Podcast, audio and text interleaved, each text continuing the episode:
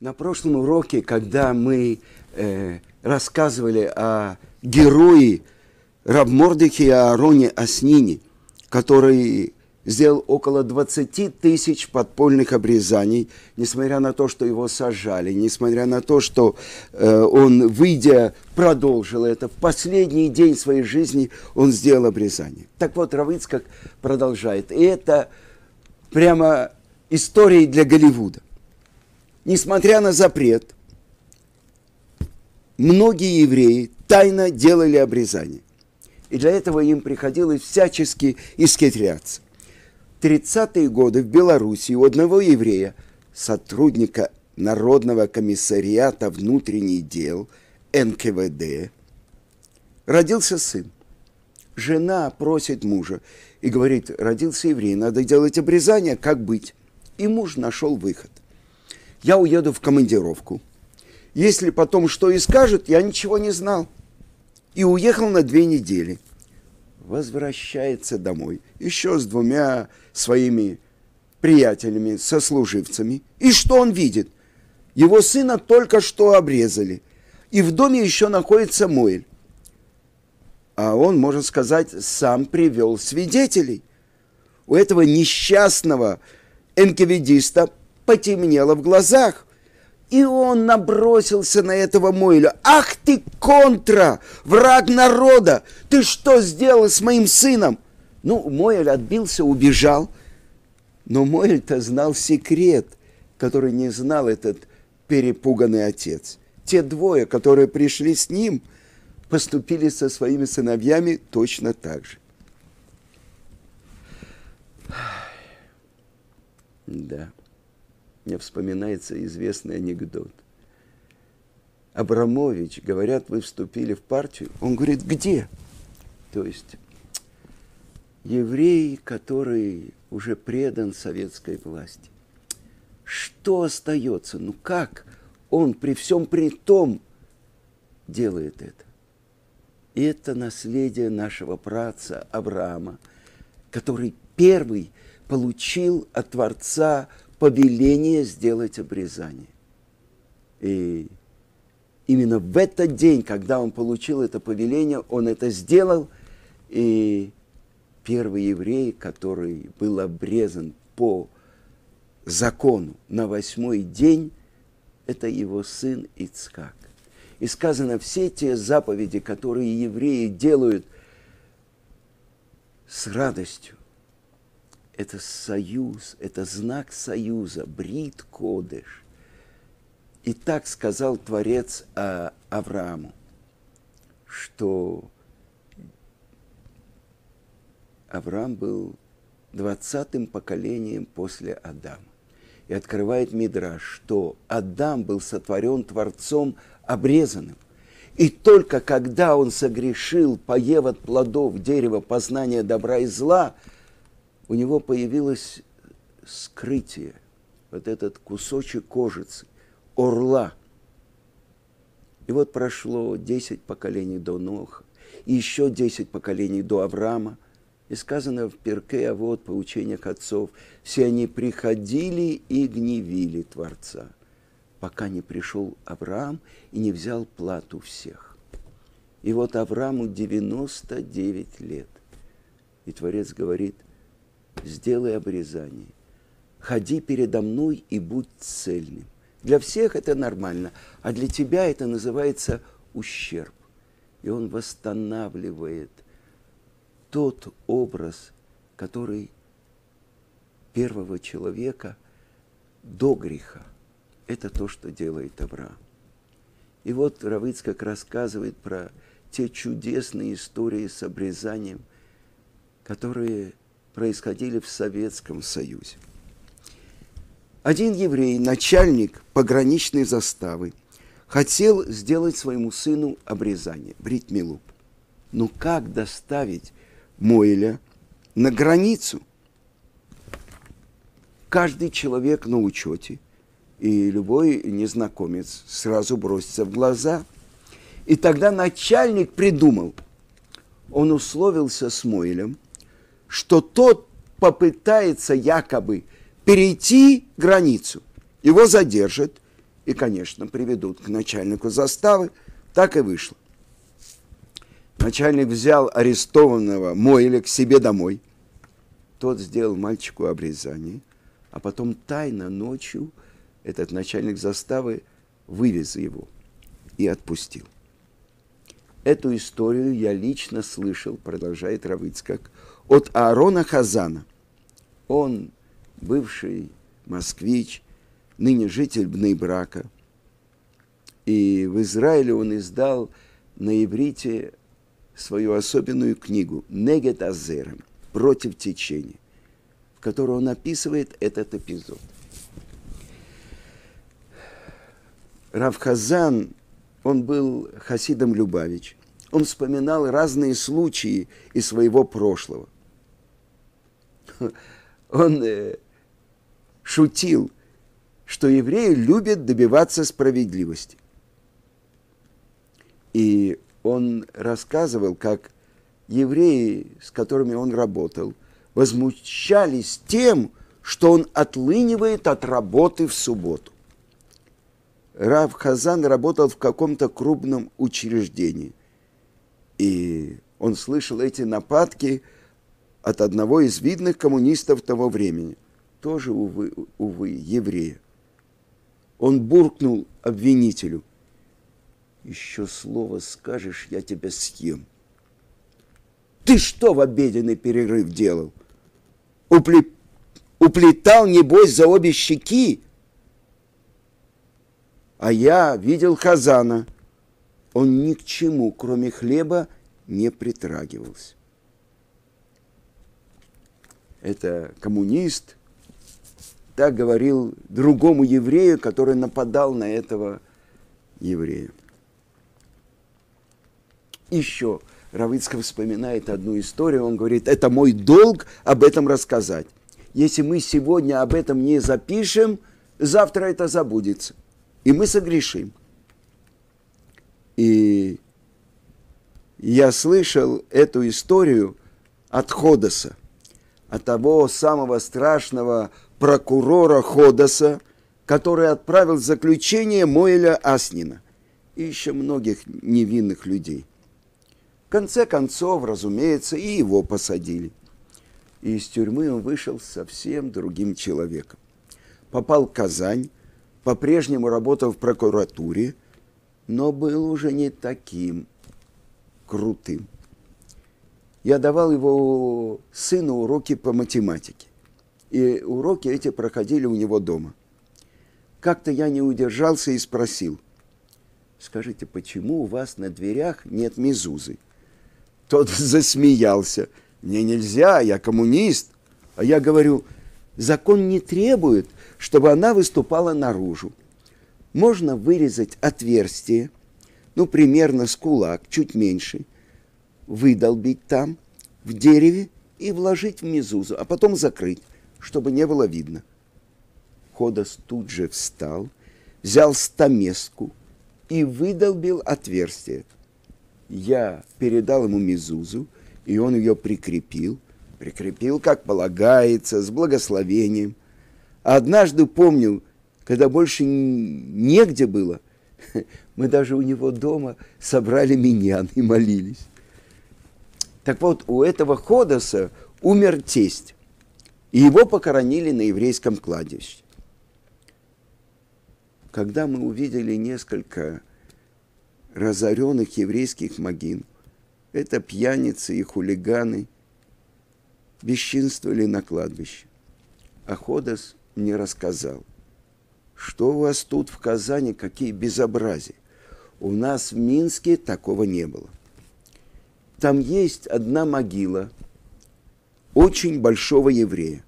Фамилии он не помнил, он так сказал, Агутер Ид, хороший Ид так ее хотели разрушить, но у них ничего не получилось. А я спрашиваю, это могила Седора Дорот? Так по названию книги называется это имя Рава Ихиеля Альперина. А он говорит, да, да, вроде того. Седор Адорот – это хроника поколений. Это название книги, которую написал гениальный раввин Икиэль Альперин.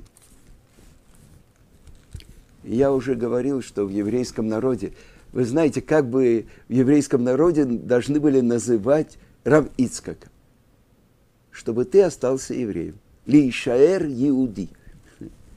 Да. Так вот, э, Рава Альперина еврейский народ называет Седородород по названию его книги. Уникальный исторический труд, который отражает историю еврейского народа от начала времен и до периода жизни Гаона из Вильна. То есть до того периода, когда он жил, э, буквально 250 лет тому назад. И автор там перечисляет всех великих людей еврейской истории, их труды, и особенно сосредотачивается на эпохе Талмуда. Это потрясающий библиографический справочник. Э, он включает в себя название нескольких тысяч книг. Э, вы понимаете, что сейчас компьютер, один клик, и Рабин Кугель нам дает э, все ответы на все вопросы. А тогда это человек, который держал в голове тысячи и тысячи книг.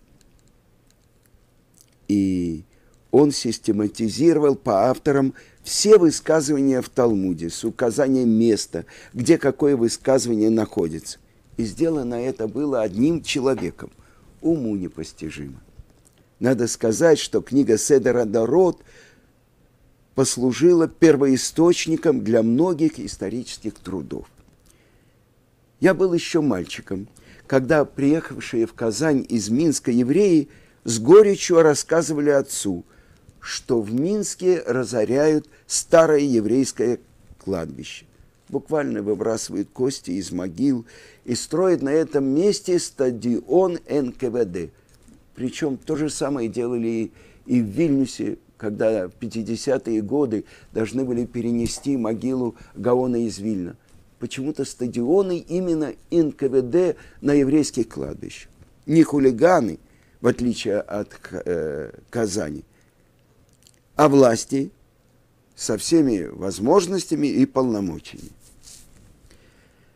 Надо знать, что Тора предписывает нам очень серьезное отношение к захоронению. Первый урок из Торы мы получаем в главе Хаей Сара – где описывается, как Авраам покупает пещеру Маарата Махпила в Хевроне, чтобы похоронить там свою жену Сару. А еще один в конце книги Берешит Вайхи, где говорится о том, как Иосиф, как Яков Авину просит своего Иосифа, правителя Египта, похоронить его не в Египте, а в Эрец Исраэль.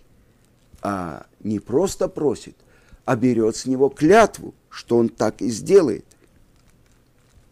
Тара нам дает точные указания, что нужно делать с мертвым телом. И строго запрещает тревожить человека, то есть захороненного в земле, его останки. Помню, отец спросил, а что с могилой Седера Дород?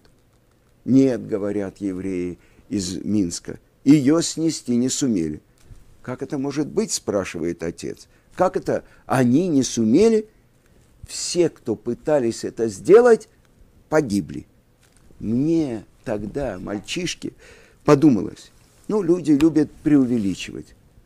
Но потом то же самое говорил бывший прокурор Ходос. Позднее, в 53-54 году, в Казани появился человек, Шалом Исакович – он был видный врач из Минска.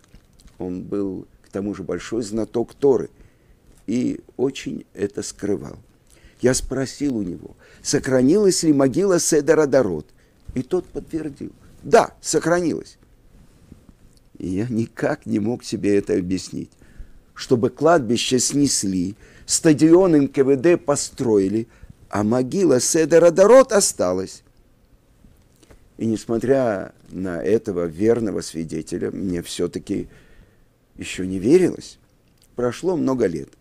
В 1962 году мы с моим сыном Бенционом побывали в Самарканде, где жил мой старый знакомый Равьяков Барашанский.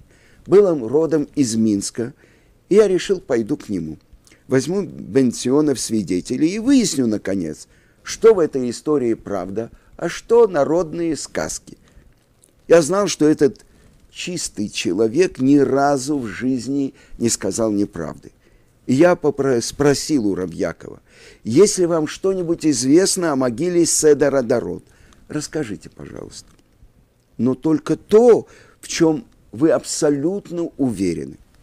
Рабьяков ответил, что он хорошо знает историю с могилой Седора Дород.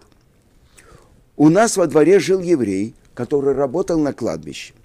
Он был женат на нееврейке, так что может себе представить, что он был за еврей. Но после истории с этой могилой он стал надевать филин каждый день. Я вам объясню. Смешанный брак у евреев – дело очень серьезное. Смешанный брак – это характеристика. Сразу понятно, на чем человек стоит, выполняет свое назначение или отошел от него. Наш путь, наша судьба – это законы Торы. Если еврейская пара, не дай Бог, не соблюдает заповедей, есть надежда, что дети вернутся. А здесь полное растворение. Тридцатые годы просвещенные евреи упивались равноправием, стали бросать своих еврейских жен, женились на нееврейках, но в таком городе, как Минск, смешанные браки у евреев были еще редкостью.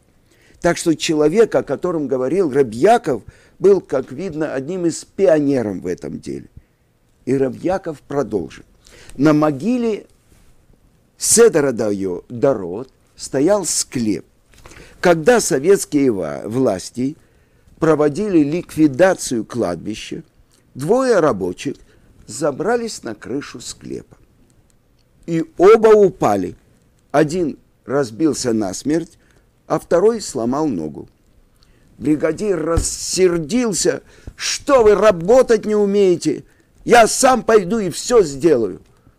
Он размахнулся ломом и изо всех сил ударил по склепу.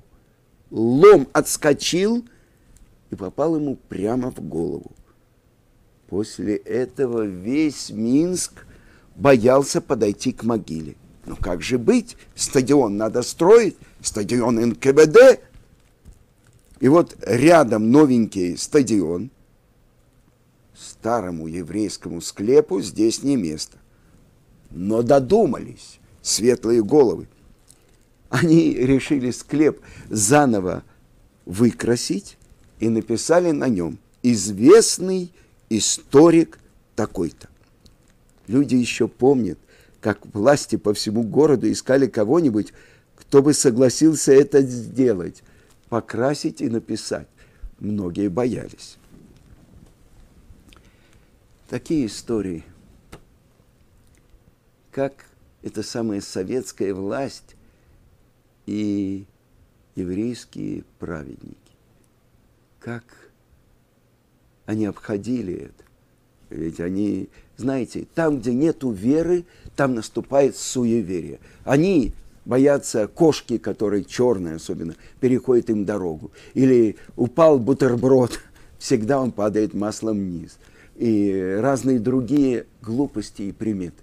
Моя жена рассказывала в Институте иностранных языков э, в Москве, там, где готовили военных специалистов, вы понимаете, к какой организации не имели отношения. Так был там один э, преподаватель научного атеизма. И на одном из первых уроков он говорил, я, конечно, вы понимаете, что я не верю в Бога и так далее, но странная вещь. Всегда на первом уроке, который я даю, вдруг начинает хлопать форточка. И тут ветер открыл форточку и закрыл. У, у него волосы, конечно, стали дыбом, и он продолжил. Я знаю одного человека, у которого в дипломе одна оценка удовлетворительна, три, а все остальные четыре, пять по научному атеизму. Он должен был ответить какой статье Ленин пишет про то, как мы должны боро- бороться с религией. И он э, ответил, он прочитал эту статью. Это на всю жизнь. Сейчас он соблюдающий еврей, учит Тору и преподает Тору. Итак, это действительность, в которой мы выросли. Но Равицкак пишет о тех страшных годах.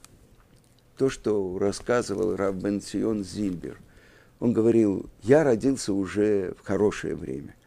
Он родился в 49 году. И прежние годы за веру сажали в лагере и часто убивали.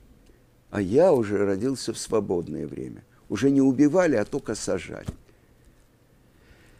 Ай, наша жизнь, когда мы понимаем, из какой страны мы вышли, и как мы должны быть благодарны Творцу за то, что Он дал нам встретить нашего учителя, автора этой книги Равина Равицка Казильбера, который для многих стал не просто учителем, учителем жизни. Для многих, я помню, как по радио интервьюировали на иврите одного из первых учеников Швутами, бывшего руководителя джазового оркестра Равхайма Коэна. И он сказал, это умер мой раввин, но, наверное, вернее сказать, это умер мой отец. Потому что для нашего поколения сирот, для нашего поколения вышедших из плена, мы родились там, в плену, у других народов. И здесь, в Израиле, мы встретили нашего учителя, который привел нас в дом нашего Отца, который на небе, который провел нас по минному полю, что мы смогли выбрать жизнь. Этому учит эта книга про то, как евреи с риском для жизни хранили верность своему Отцу, который на небесах.